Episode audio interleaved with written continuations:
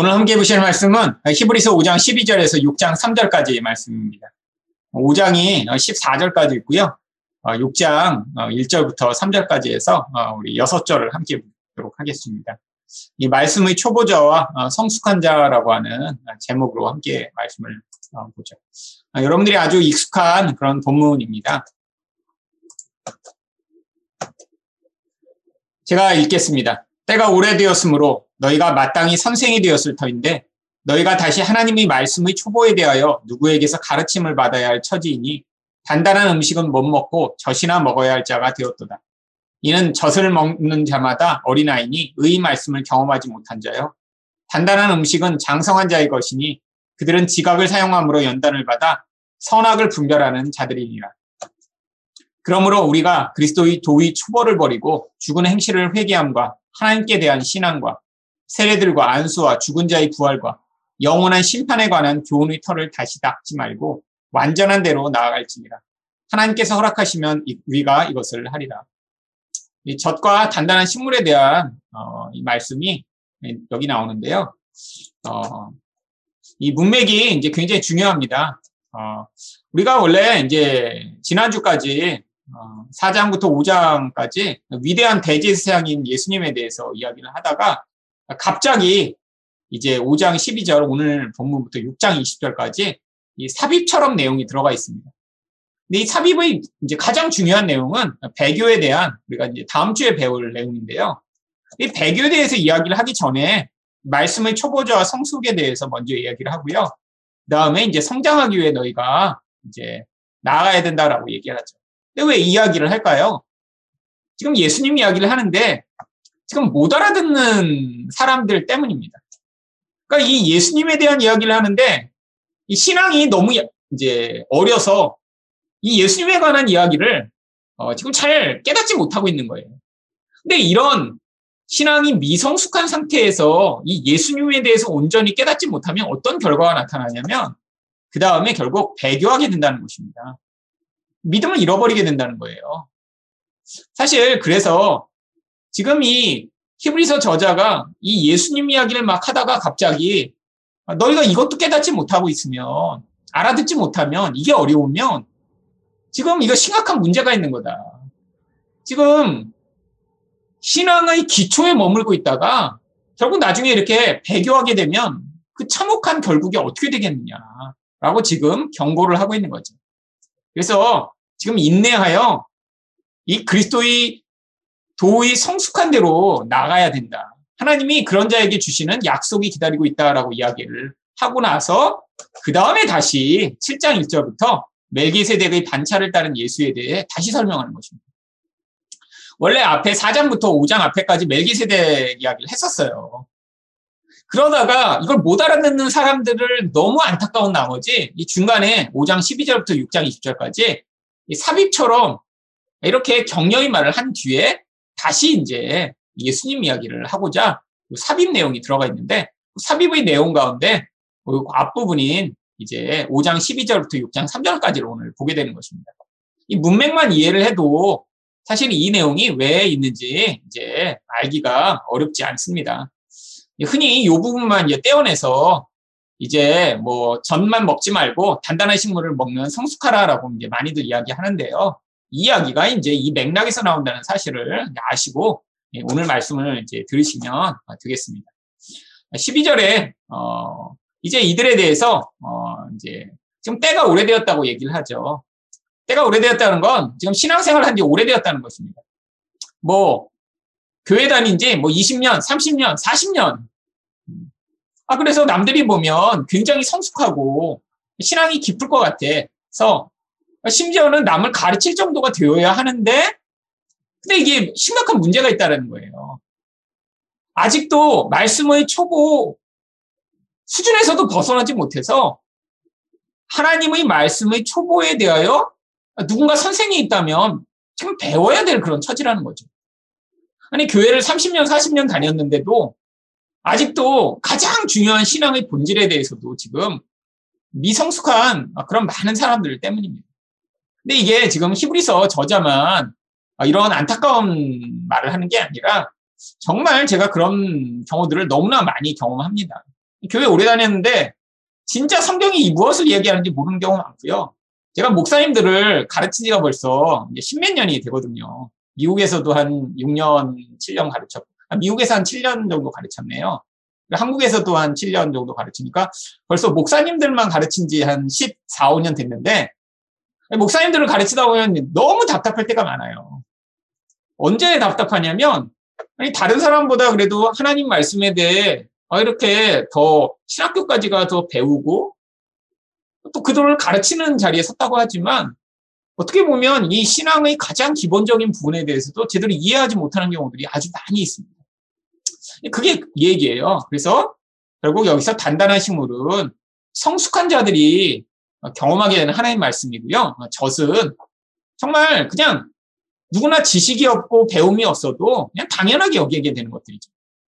근데 여기서 이 단단한 식물이 뭐라고요?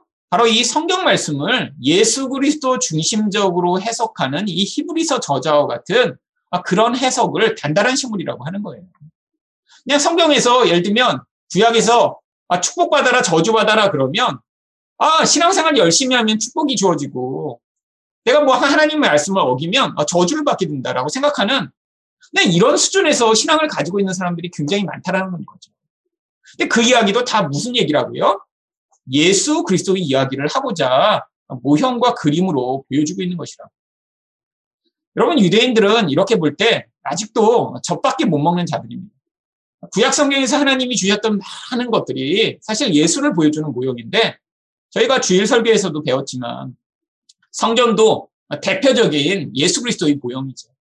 구약에서 하나님을 만나는 유일한 방법이었지만 그게 모형으로 주어졌던 거지 진짜는 실체는 우리가 이제 마치 성전에와 죄를 씻어 하나님을 만날 수 있고 그에게 복을 얻게 되듯 예수 그리스도를 통해 우리 죄를 씻어 하나님이 축복을 얻게 되는 것을 보여주기 위한 것인데 유대인들은 지금 안타까운 게 뭐냐면 아직도 이제 제4의 성전이 언젠가 회복되리라고 믿고 그날을 기다리며 여전히 있는 거예요. 왜 성전을 못 세우죠? 돈이 없어서가 아닙니다. 바로 헤롯 성전이 있던 자리에 지금 가보면 황금 도움이라고 하는 이슬람 사원이 세워져 있어요. 이 모하메드가 참 진짜 신기한 인간이죠.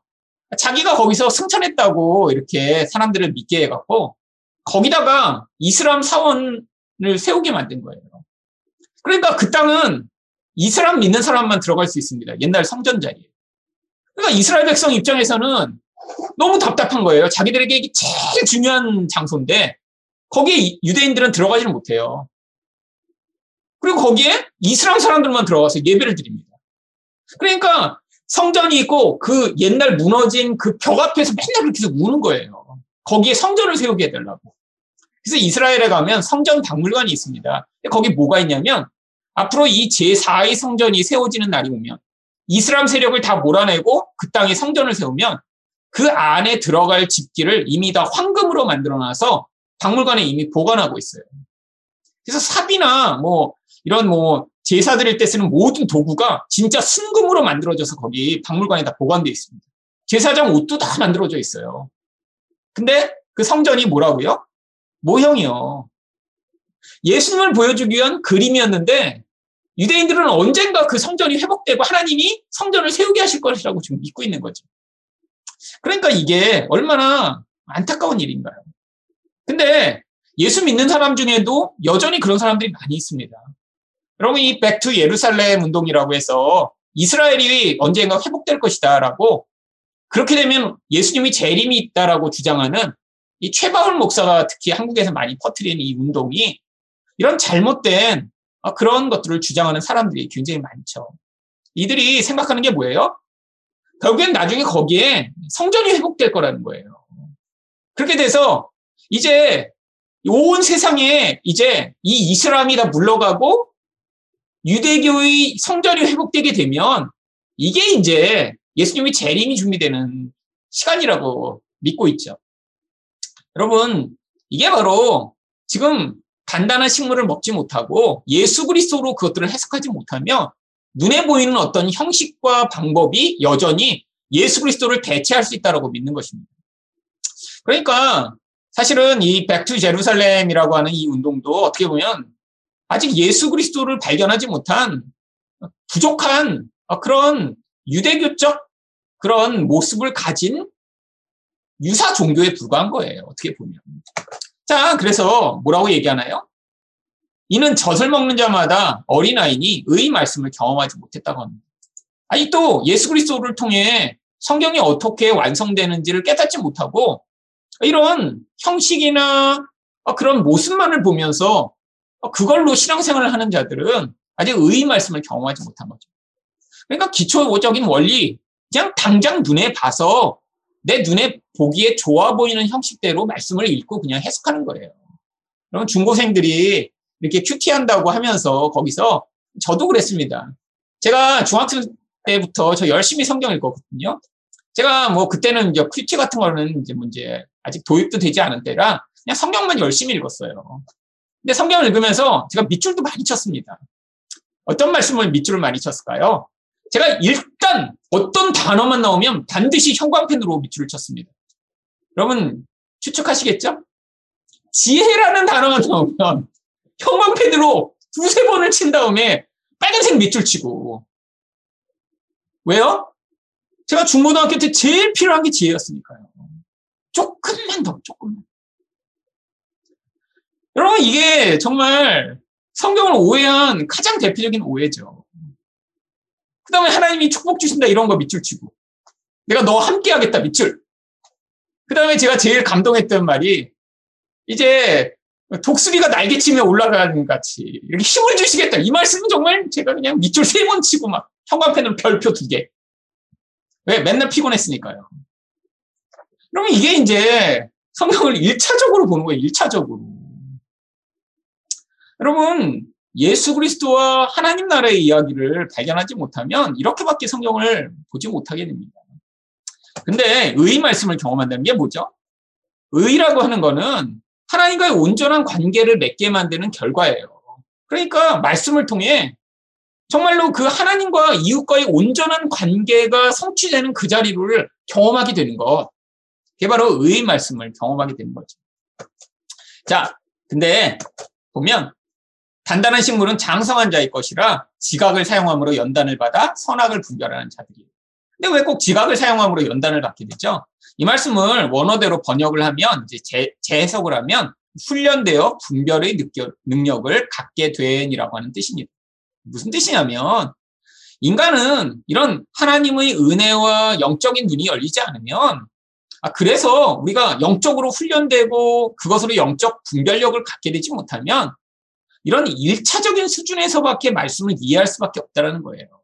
근데 내가 일차적으로 성경을 이해하는 게 그게 잘못되었고 하나님의 은혜가 임하여 그것을 뛰어넘는 세계를 경험해서 그런 과정을 통해 변화되고 분별력이 생긴다는 거죠. 여러분 제가 중학교 때부터 고등학교 때까지 정말 진짜 그때 그때도 열심히 신앙생활 했습니다. 제가 뭐 간혹 말씀드렸지만 학교 가기 전에 교회 앞에 있는 아니 그러니까 학교 앞에 있는 교회에 가서 꼭 기도하고 가고 그랬어요. 그리고 자기 전에 꼭 기도하고 매일 학교에 딱 앉으면 가장 먼저 하는 게 성경책이 있고 여러분 그렇게 하면서 제가 맨날 지혜 말씀 밑줄 치고 막 제가 더 신실하게 하면 하나님이 저에게 더 은혜를 주셔서 더 똑똑하고 공부 잘하게 하실 것이라고 믿었죠. 근데 그게 정말 그런 일이 일어났을까요? 여러분, 안 일어납니다. 아, 물론 저희 신앙 성숙에 뭐 그렇게 되면서 남들 성경 안 읽을 때 성경 읽는 유익은 됐을지 몰라요. 하지만 제가 그렇게 뭐 매일 학교 가기 전에 교회 가서 예, 기도드리고 갔다고 해서 아, 너무 하나님이 착하다 그래갖고 뭐 2등하고 1등하게 해주시고 틀릴 거 맞게 해주시나요? 여러분 결국 수없이 많은 시행착오를 거쳐서 그게 아니라고 하는 사실을 깨닫게 되며 아, 그것보다 뛰어난 지혜가 무엇인가를 결국 오랜 인생의 실패와 연단과 고통과 이런 과정을 통해 하나님 말씀을 새롭게 알게 되면 배우게 된 거죠. 이게 훈련돼요. 분별의 능력을 갖게 된 것입니다. 그렇게 돼야 뭐가 돼요? 하나님의 선과 악을 온전하게 분별하게 되는 그런 자리에 서게 되는 것이고요. 이 자리에 선 자만 뭐라고 그래요? 장성한 자라고 이야기를 하는 것입니다. 그러니까 결국 우리가 왜 자꾸 성경을 일차적이고 자기중심적으로 해석하냐면 하나님의 선을 받아들이지 않고 내 중심대로 나의 유익이 되는 것만 늘 받아들여서 그래요. 그러니까 이게 연단이 필요하고 훈련이 필요한 것이죠. 그래서 이제 1절에서 뭐라고 얘기합니까? 그리스도의 도의 초보를 버리라고 얘기해요. 그러니까 1차적인 수준에서 신앙생활을 해갖고는 안 된다는 거예요. 근데 이제 히브리서 저자가 여섯 가지의 그리스도 도의 초보에 대해 이야기를 합니다. 여섯 가지 이제 기초 원리예요. 근데 이게 이제 보편적 기초 원리가 아니라 당시에 사람들이 이제 예수를 믿는다고 하면 기본적으로 이 여섯 가지를 이제 사람들이 아, 난, 나는 이런 거를 잘해. 난 여기에 대해서 정통해.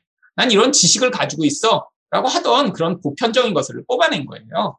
그 여섯 가지가 뭐냐면 첫 번째, 죽은 행실을 회개함입니다. 아, 이거는 당연하게 예수 믿는 사람이 하는 거죠. 회개요. 그렇죠? 이건 뭐 누구나 다 하는 것입니다. 자, 두 번째. 그 다음에 회개하면 당연히 그 다음에 가져야 되는 게 하나님에 대한 믿음이겠죠. 그래서 어, 나는 회개했고 나는 하나님도 믿어. 근데 이게 기초에 불과한다는 거예요. 또 사람들이 많이들 흔히 주장하는 그 다음 기초가 뭐냐면 세례입니다. 근데 이 세례와 안수는 당시에 이제 이제 유대교는 굉장히 형식이 많았잖아요. 율법적으로 어떤 일들을 하고. 근데 이게 기독교가 되면서 그런 뭐 제사도 없고 절기도 없고 막 이러니까 사람들이 뭔가 안 하면 되게 불안한 거예요.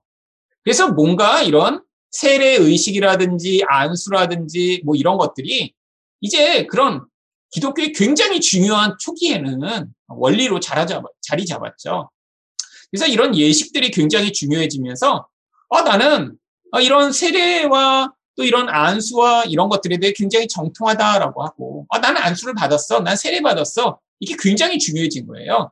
근데 그건 기초에 불과하다는 거예요. 자, 그 다음 죽은 자의 부활.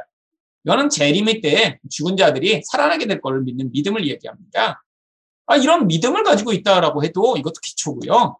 나중에 아, 심판이 있는 건 나 믿어. 하나님이 심판하시겠지. 라고 생각을 해도 이것도 기초라는 거예요. 그러니까 당시 사람들이 가장 기본적으로 이 정도는 알고 있으니까 나는 아, 신앙의 굉장히 많은 부분을 알고 있고 내가 정말 건실한 신앙을 가지고 있어라고 하지만 이것을 뛰어넘는 부분이 있다라고 하는 것입니다. 이것을 뛰어넘는 완전한 것이 무엇일까요? 성경을 그리스도 중심적으로 해석하는 것입니다. 바로 그래서 이 완전한 것이 이제 결국 이제 다음에 뭐라고 설명이 돼요? 예수 그리스도가 구약에서부터 멜기세덱으로부터도 나오신 그 이야기가 결국 그것도 예수님 이야기야라고 설명해 주는 이게 바로 더 완전한 거예요. 여러분 많은 사람이 이렇게 이야기합니다. 맨날 이제 성경을 왜 예수님 중심적으로 이야기하고 뭐 그게 이제 그게 기초 아니냐? 맨날 왜 예수 믿으라고 하는 게 그게 기초가 아니야? 아니에요. 이게 완전한 거고요. 성경을 이런 그리스도 중심적으로 해석하지 않으면 어떻게 해석한다는 거예요? 맨날 도덕적이거나 율법적이거나 윤리적이거나 어, 이런 기복적으로 해석하면서 이게 더 풍성하고 온전한 거라고 착각하는 경우가 굉장히 많죠. 그래서 근데 그 자리에 가는 것도 3절을 보시면 하나님이 허락하셔야 가능하다라고 하는 것입니다. 그러니까 영적 성숙이라는 건 우리 노력으로만 가능한 게 아니라 하나님의 주권적 은혜가 꼭 필요하다는 거예요. 여러분, 오늘 말씀의 핵심은 사실 많은 사람들이 교회를 다니고 예수 믿는다고 하는데 이렇게 정말 예수 그리스도적으로 이 성경이 정말로 어떤 의미인가를 깨닫고 그 예수의 구원이 나에게 얼마나 절실한가를 배우게 나가는 것. 이게 이제 하나님이 우리를 더 영적 성숙의 길로 인도하시는 것입니다. 그러니까 사실 저희 교회에 오셔서 이런 그리스도 중심적 설교와 가르침을 배우시는 여러분들은 사실 지금 굉장히 성숙한 말씀을 배우고 계신 거고요. 그걸 깨닫고 이해하고 계시다. 정말 놀라운 은혜를 경험하고 계신 것이죠. 하지만 우리가 더 정말 이 말씀을 통해 죄의 깊이를 깨닫고 예수 그리스도가 주시는 은혜를 더 깊이 깨닫기 위해 기도가 필요합니다.